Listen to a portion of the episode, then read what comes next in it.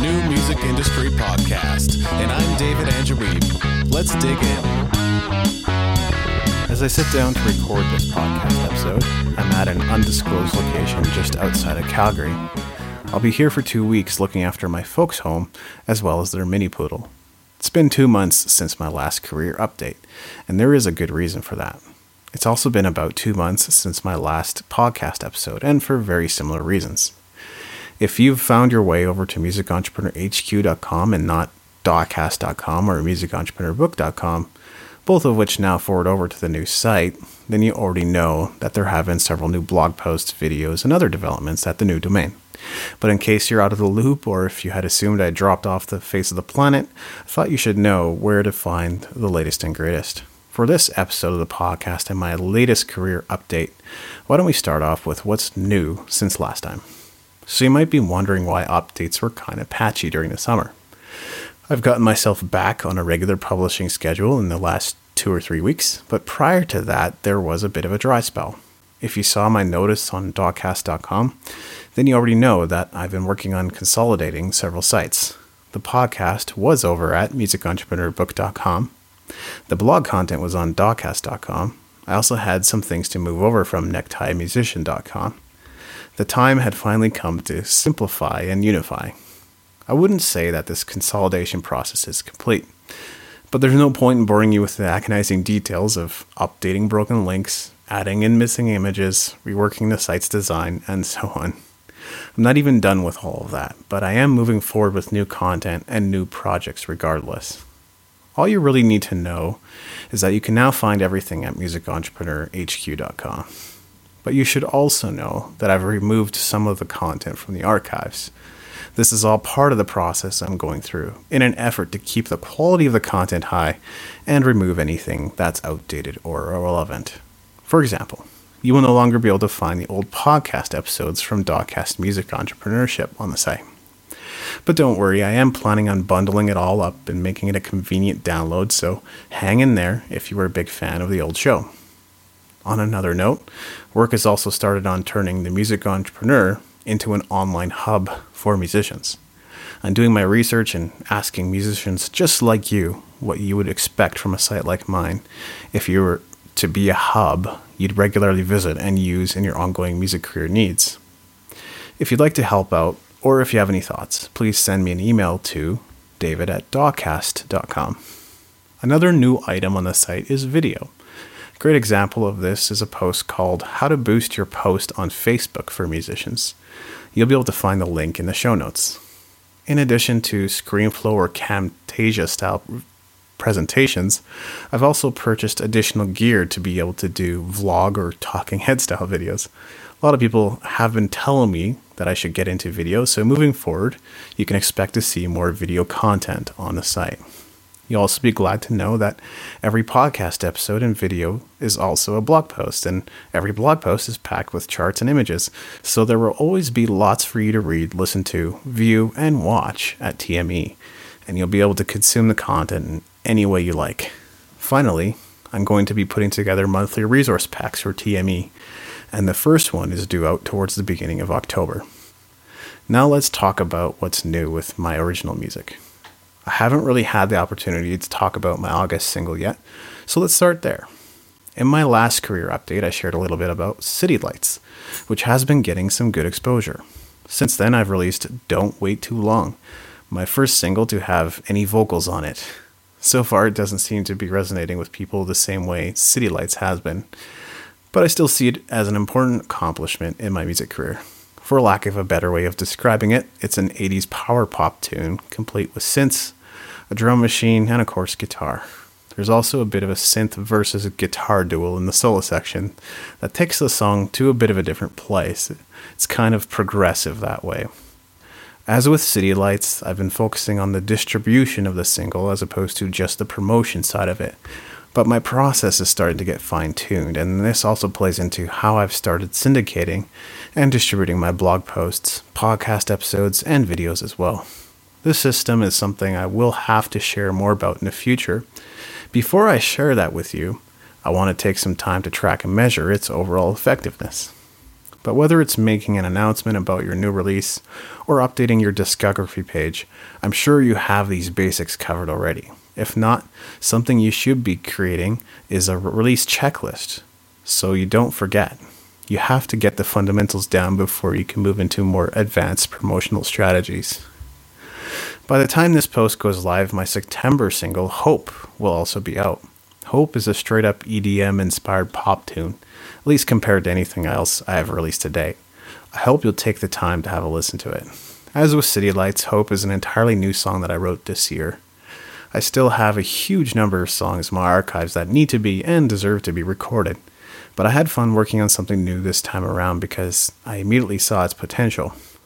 I don't know if this is something you've thought about, but every song you record could take at least six or seven different forms, such as 1. An acoustic version, 2.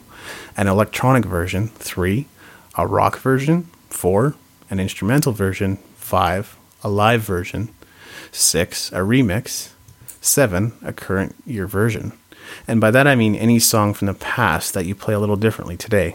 Basically, an updated version of the same song recorded in its new form. A lot of known artists out there are repurposing their material in this way, so why not you?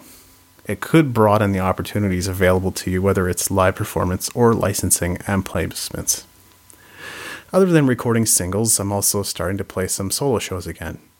The main reason I haven't been pursuing these that much is because I'm playing in other bands. But some opportunities have started presenting themselves again, so I've begun adding some solo dates to my calendar. One example is with a community called the Listening Room YYC. We're holding two different listening room events on a monthly basis. One is called The Circle, where I had the chance to perform in September, and I am also on the bill for October. This is a unique singer songwriter circle in which the participants cover the tunes of the greats like Bob Dylan or Leonard Cohen, and also add to each other's original music in some way. The other room is the classics, where jazz vocalists are backed up by the house band, and they put a spotlight on some of the classic jazz singers like Julie London or Sarah Vaughan. I'm sure there will be an opportunity to talk more about the listening room in a future episode, but that should give you an idea of the kind of shows I'm taking on and helping out with right now. Of course, I'm still playing with Long Jon Lev and Adrenalize as well. In August, Long Jon Lev didn't have a lot of shows, mostly due to everyone's patchy schedule, but we've picked up the momentum again here in September, and we have several shows booked for October as well. Live streaming continues to be a part of our performance schedule, and this has been a lot of fun. Our last major performance was at the John Dutton Theatre in downtown Calgary. Sean Harley Tucker and Mercy Lomola opened for us, which was fun because Mercy is also part of Long Jon Lev as a backup vocalist. We were celebrating the birthday of Tucker as well as Long Jon Lev, so this event was a blast, but also a lot of work. We look forward to seeing you at our next theater slash hall slash church slash community center event. There also hasn't been much on the radar for Adrenalize in a while, but it's mostly been a matter of reconfiguring as we prepare for a string of upcoming shows, mostly at movie theaters. Adrenalize has been a significant income opportunity for me over the years, so I'm looking forward to getting out there again and performing. I've actually been playing bass with them for a while, but I'll be circling back over to guitar, and I tend to enjoy that more. Now let's talk about the podcast. There isn't too much to talk about with regards to the podcast because, as you know, this is the first episode I've published since the end of July. What I can say is that I already have another interview in the can and several more guests lined up for future episodes. In order to make publishing easier on myself, I will be looking at every blog post and video I produce as a potential opportunity to repurpose as a podcast episode. But this doesn't mean I'll be doing this with everything. A tutorial video doesn't necessarily work as a podcast episode because of the visual element, and I don't think there's much point in turning a simple news update into a podcast episode either. Although I'm all for repurposing content when and where it makes sense, I'm not going to do it to the detriment of the user, which is you. With that out of the way, let's talk about how I'm doing with my books. First, I'll share what's been happening with the new music industry. My first book, Last time I mentioned that I was potentially looking for a promotion service to help me get my book out to more people.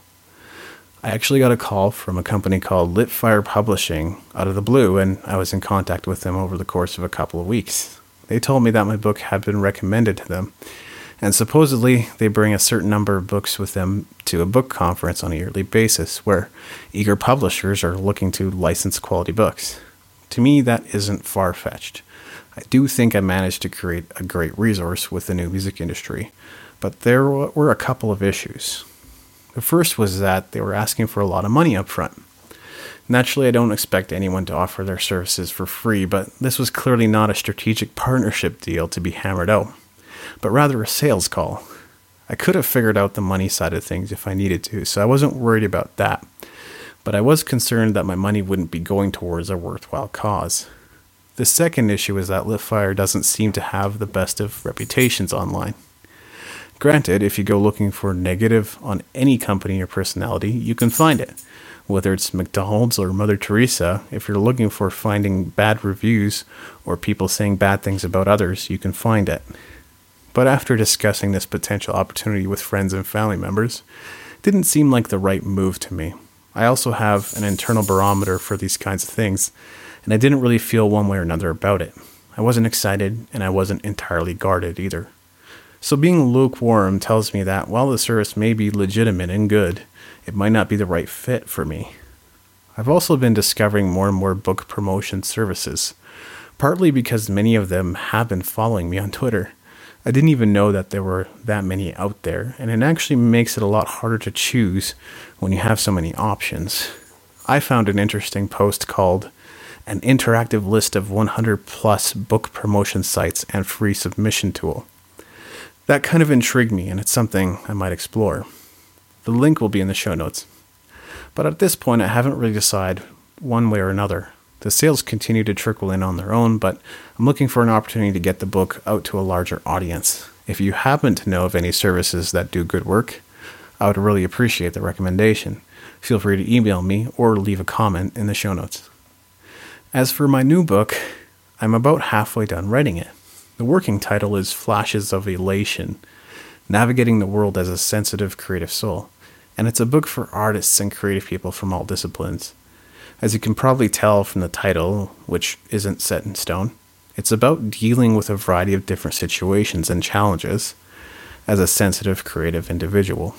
I've also launched pre orders, so if you're interested in taking advantage of pre order bonuses, you're welcome to go and learn more about pre orders. You'll find a link to that in the show notes as well. I'm excited to be releasing a new book, and I will likely be taking a more in depth look at it in an upcoming podcast episode as well. So that's what's happening with the books. Moving right along, here's where I usually talk about what I'm learning right now. For the first time in a long time, I actually don't feel like I'm on a major learning curve. I'm being proactive about learning what I need to, and I'm plugging away at a few different books and podcasts, but not necessarily to augment my knowledge or skill set. But of the things I am learning, I would say that the following two are significant. The first is the blockchain, a financial transaction platform some see as the cure all for the music industry. I can't tell you whether or not it will be, but it's a subject I want to learn about because it could very well play a bigger part in a lot of transactions and purchases in every industry in the future. Plus, it's a subject I want to cover on the podcast. The second is sales. I'm not exactly new to the subject of sales, it's just not one I necessarily took a lot of interest in prior to now. Most books I've read by Zig Ziglar or John Maxwell made it sound like a mountain of discomfort I'd never want to subject myself to. And in the age we're in, I think people respond less to direct call to actions anyway. People want to feel like they're making their own autonomous decisions when it comes to their purchases, because buying has become an increasingly customized personal activity. People are open to suggestion, maybe, but not hard selling. The reason I've been wanting to learn about sales is because I feel like it's one of my weaknesses. In building a business, selling is an essential skill. I didn't really recognize that fact until recently. I've mentioned him before, but I'm happy to mention him again. Australian entrepreneur James Schramko has been teaching me a lot about sales through his podcast. And the one I'm listening to right now is Sales Marketing Profit. Again, the link will be in the show notes. I've also learned about a few books that have been instrumental in bringing him the results that he has, and I've ordered those for myself as well. I think my values match up closely with his, which tells me that I'm plugging into the right resources. I have no intention of becoming a full fledged salesperson, nor will I ever be a hard seller. But since I am in business, I feel that it's something I need to be learning about. Finally, let's talk about what's next. As I said earlier, I have a content syndication and distribution strategy that's really coming together, and I'm really excited about it. I know that sounds really geeky, but it's true. It hasn't necessarily gotten me the results I'm looking for yet, but over the long haul, I think it will pay off. The next big step for TME will be to become an online hub for musicians, a place you come to find the information you need, search for the products you want, discover strategies that can help you in your ongoing career pursuits, and much more.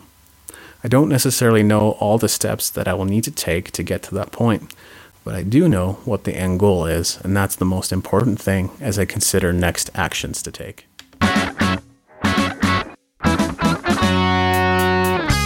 Thanks for listening. Make sure to go to musicentrepreneur.hq.com for show notes and other goodies, and leave us a review in iTunes to help us spread the word.